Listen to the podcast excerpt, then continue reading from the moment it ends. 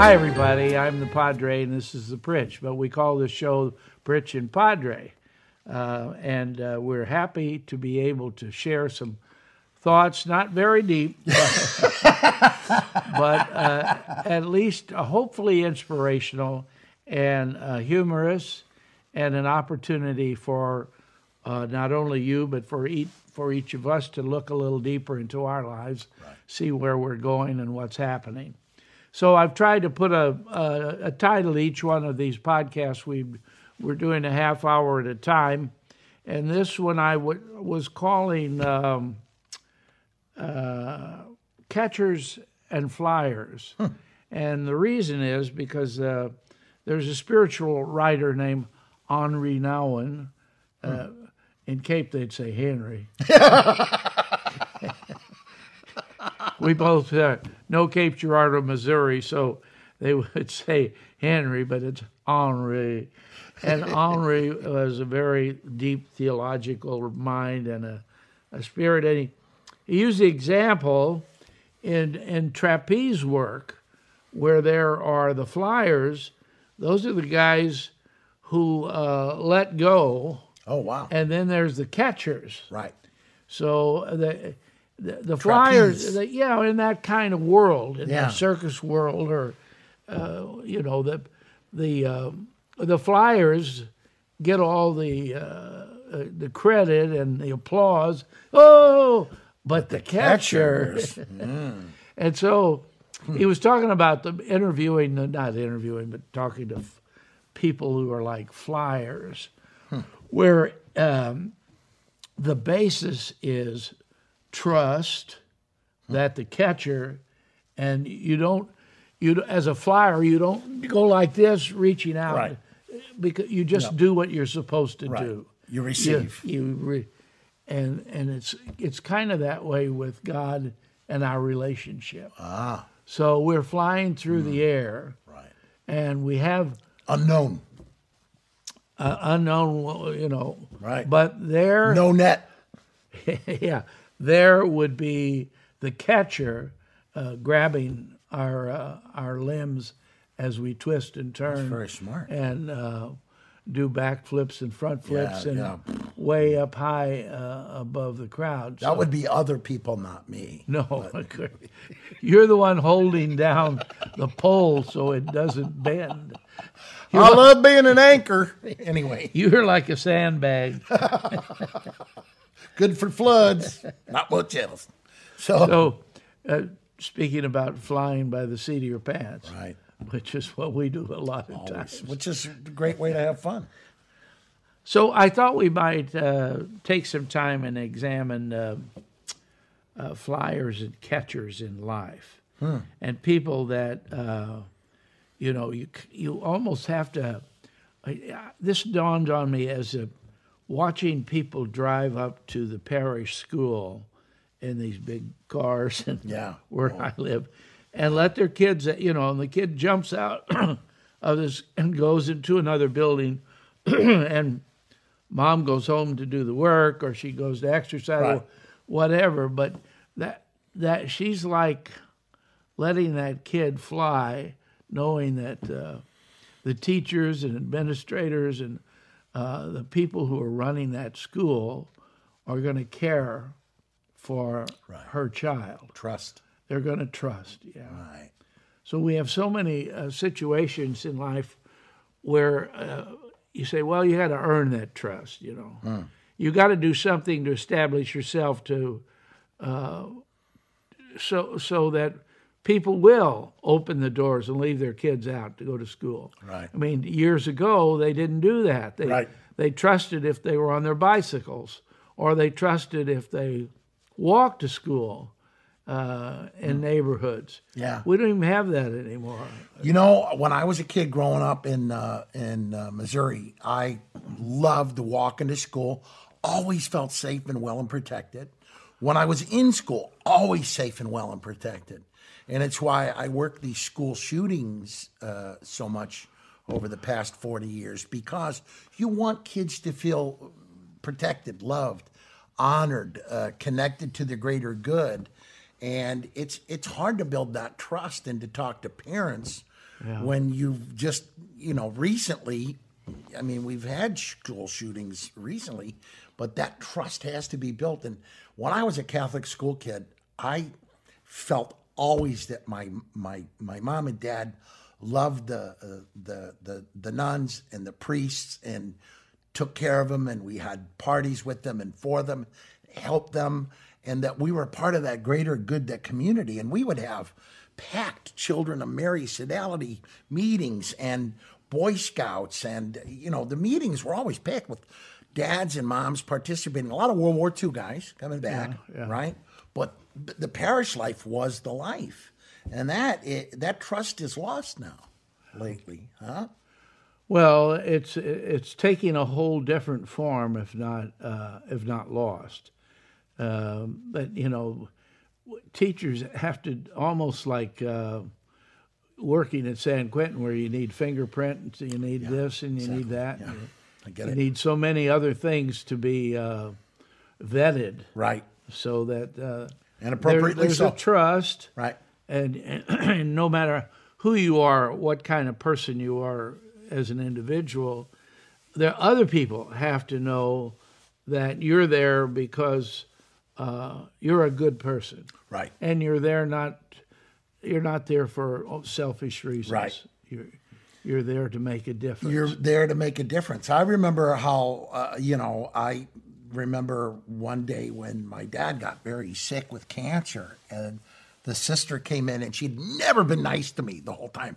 She was always disciplining, and I was uh, a, not a properly behaved young man at times with my attention deficit oh, disorder. Boy. You remember that from the seminary, right? So, but she came in, and she sat with me, and she just started to cry. And she said, "Your dad's in surgery. He will be fine. But we all love you, and we're praying for you." When she got up and she walked away, I went, "Okay, I guess I'm going to have to like her again." She did something kind to you and for you. Isn't that it? Yeah. Isn't that the reason that we learn trust? Yeah. When people treat us with kindness and love and compassion, and especially when we're suffering or a family member is suffering, and they help you with your grief or your sorrow or your sadness, that trust is is needed. And like right now, when I work with uh, cops and firemen's families and first responders, P T S D folks and soldiers and sailors, you, you just know that all they're looking for is the softer voice. That is the catcher, because they've been out there, you know.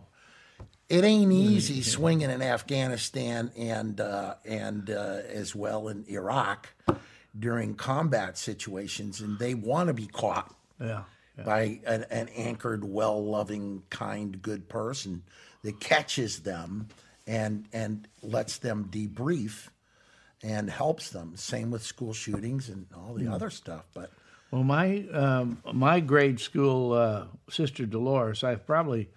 Fourth or fifth grade, when do they force you to take piano lessons? whenever the, whenever your parents go, "Wouldn't he be better occupied more?" Yeah. So, but this this uh, religious woman, well, well, she was a great gal, and she right. she taught my sister uh, how to play the piano. So oh. my mother thought, well, I could do it too. And finally, the sister goes sends a little note home to my mother saying. No. Uh, Harry will not uh, save your fifty cents. Save your fifty cents a lesson. He won't take his ball glove off one hand.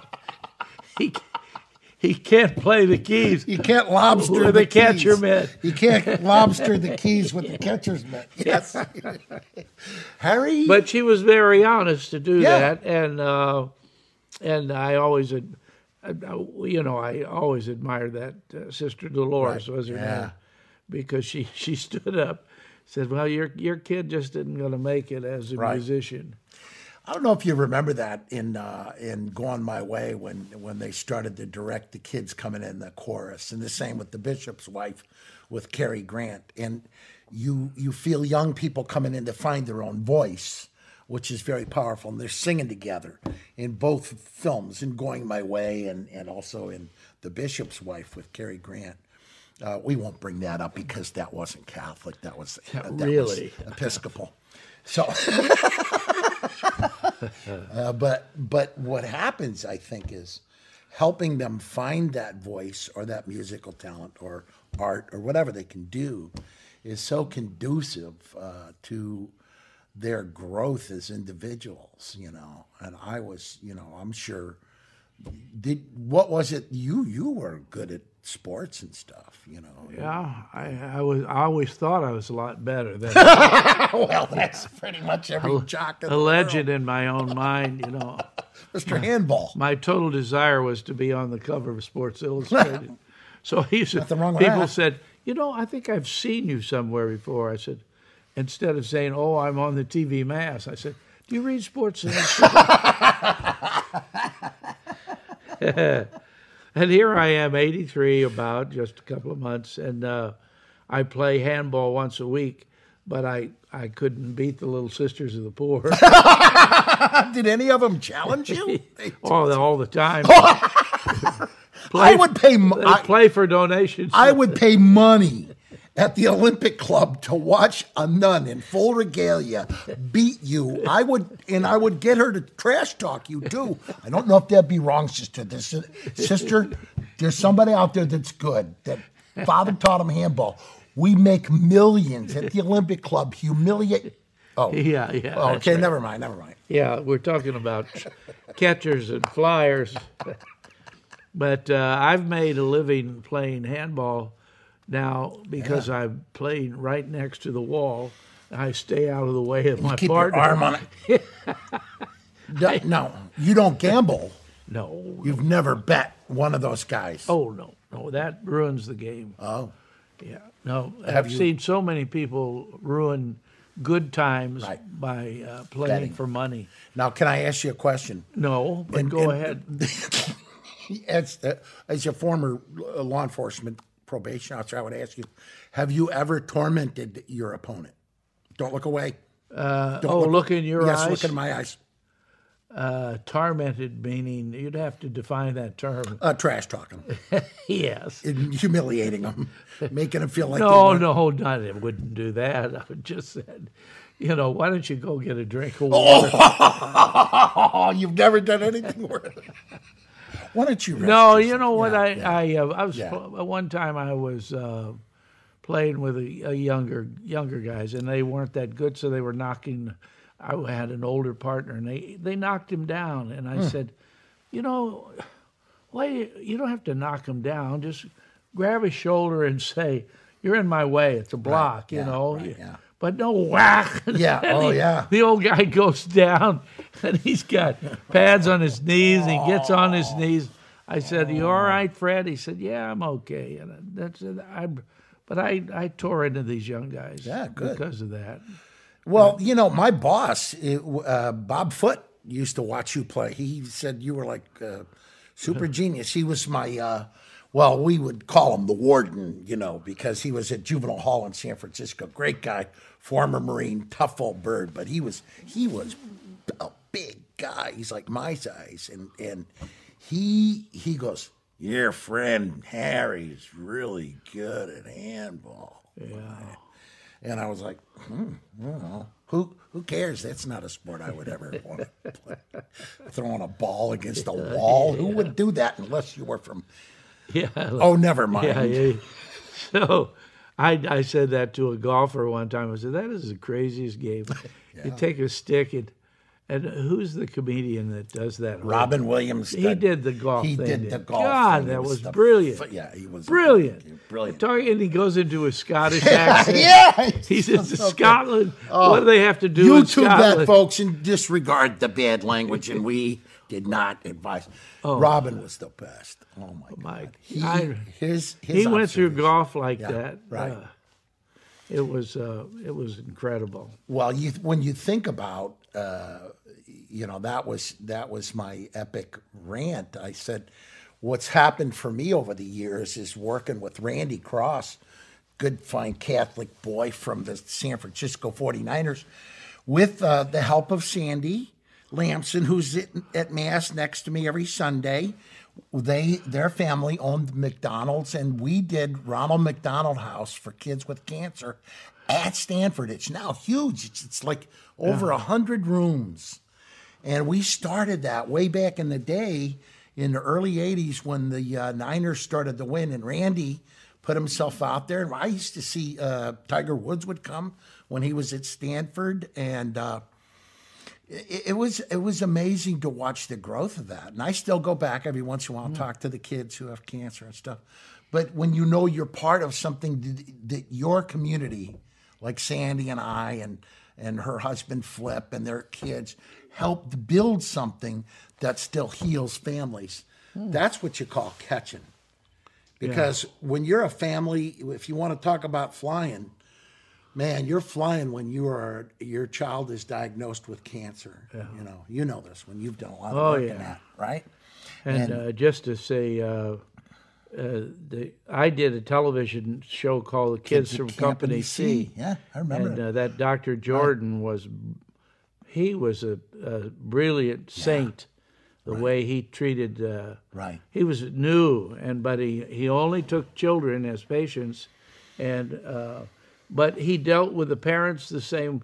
You know, uh, being a catcher, as you say, he, he had parents flying all around, right? Not not knowing whether somebody was going to grasp them uh, or whether they were going to hit the net or the or the sawdust, right? right.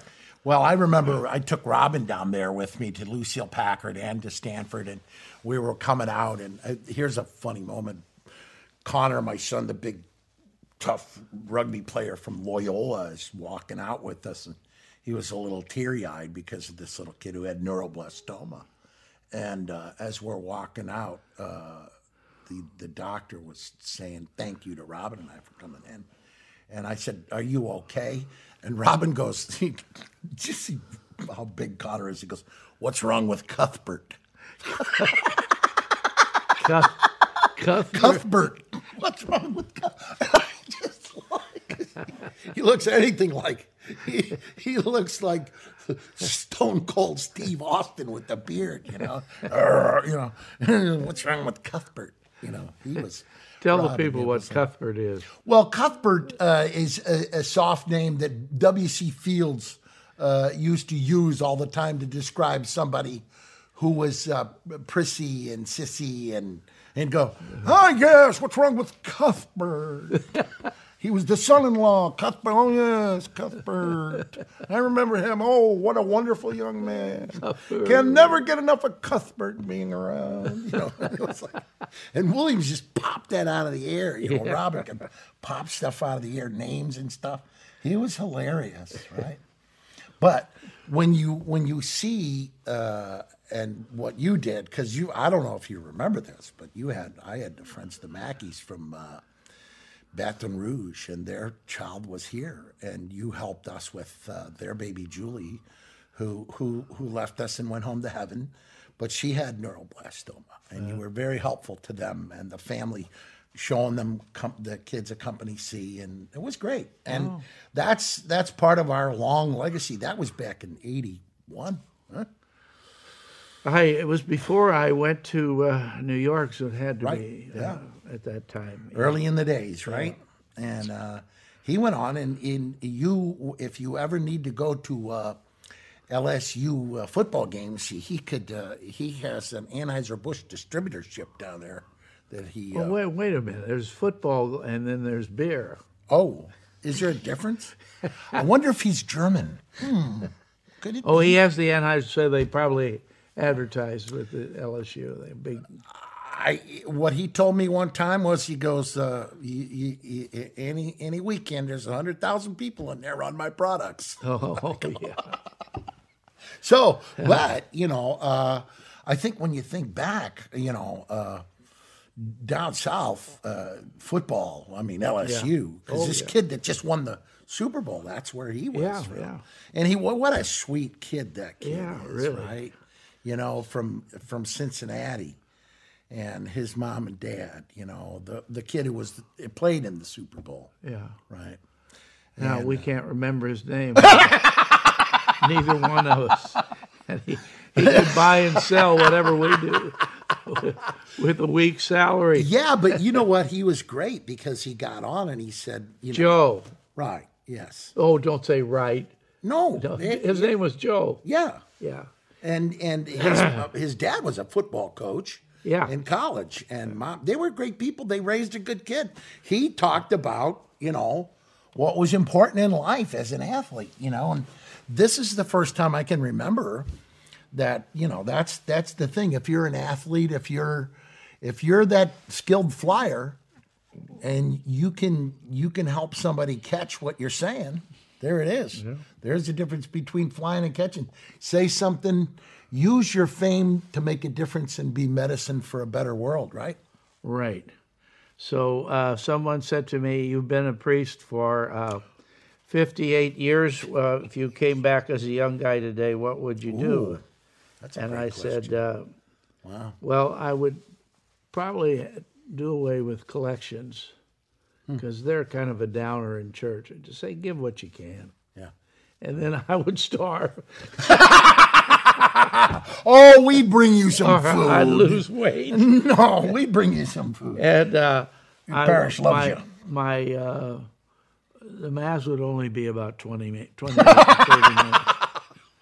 I mean, that would, uh, and then probably from there, I would uh, have general absolution so that no one would leave the church feeling guilty. Wow. Nobody should come to a service and celebrate and uh, pray and leave feeling guilty. Guilty.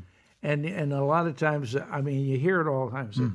Well, I saw a movie maybe a week ago or something, and it was a Hispanic family, and they, the, the preacher, they, they said, well, you're the first guy who's ever talked to us on Sunday that we didn't feel guilty. Oh, wow. Yeah. So, I mean, that, that's, uh, what, what is it, the old thing, uh, uh, you you make people, uh, I'll think of it in a minute. Well, I used to, you know what I used to tell everybody, Harry? I'd tell all the parolees, and I and I would love them. I would say, look, I said, I'm not here to, I'm not here to fix you.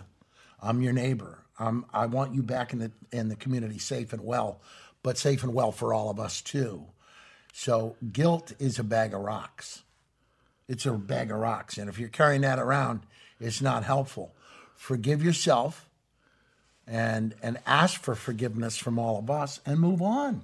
What can you do? What else can you do? Because uh, we had a young guy here, if you've uh, ever seen him. He's very famous now because Cesar and... and uh, Raw and and uh, Trevor put him up. Uh, he's he was on C B S News. His name was John Wallace, and uh, what a remarkable moment! He'd spent time in S T R, and uh, his mother, when he was on our show, The Remedy, had been uh, hit by uh, a police officer and caused permanent uh, brain damage to her and a stroke, and he forgave the guy on the air. Mm. And it was remarkable because he he knew and he, he cried and he needed to. And uh, I tell parolees all the time, if you can get there uh, to that point where that stone can dissolve underneath the spiritual waters and you can say what you need to say and ask for forgiveness and and mean it, not, you know, that's when you're really... You're flying, but there are people there to catch you. And I think all of our crew were on the show that day, and we were all impacted by his story. Then he went on C B S News because he's working with kids in Novato, teaching them how to use music to heal themselves now. Kid's name is John Wallace from Marin City, nice kid. And uh, well, he's not a kid, but he's, you know, he's older, you know. And, you know, and it, when you reach our age... the kids that you work with. I had Pepe Gonzalez the other day. I walked in and he's the principal at Laurel Dell and he's got gray hair and I've known him since he was a little boy and it made me emotional. I go, you have, you're the principal, you have gray hair. I was like, but this is what, this is what being in a community is all about. When you watch somebody redeem themselves, they fly and they get caught by good spiritual people. And that's, you know, that's what you do yeah. up at church all every Sunday. Yeah, well, I try to keep people awake. He could be used in a sleep deprivation clinic, folks. Yeah. You can't operate heavy machinery and listen to Now, did something. You hear the story about the kid who was in in a burning house and nope. uh, and his dad was down? He said, uh, jump, son. And, and he said, well, there was smoke in it. And he said, but, Dad, I can't see you. And Dad wow. says, but, son, jump. I can see you. Mm. So this is kind of what uh, a lot wow. of people get themselves into. Situations Great where metaphor. We, they don't know that God is there. Right. Can't see him. They can't, you can't see him. And so the prayer and, uh, you know, looking up at the heavens and, and that sort of thing, you you miss it. Right. You and I don't miss it because w- we do it and we've been we've been taught to do it. Right. So it's part of our, our exercise, our daily exercise. But there are so many who don't have that opportunity right. in their life.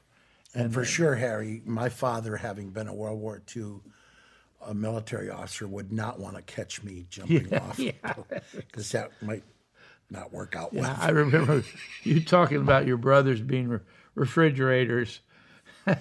Refrigerators with heads. Yeah, refrigerators we, with heads. We had one brother, we used to rent him out as uh, shade in the summertime for picnics. When he was he was so big when he fell over, he was halfway home already. He was enormous.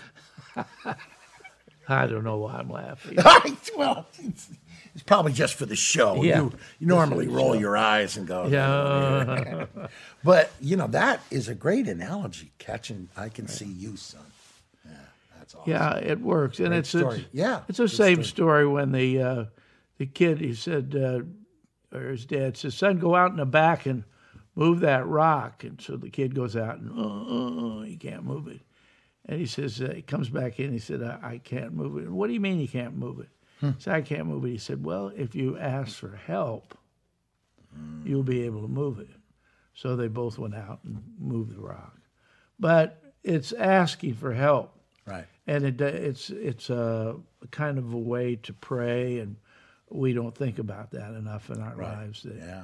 that uh, there there are some there are some answers for sure. E- even if uh, they don't come exactly the way you planned them to right. come, there there are answers to our prayers.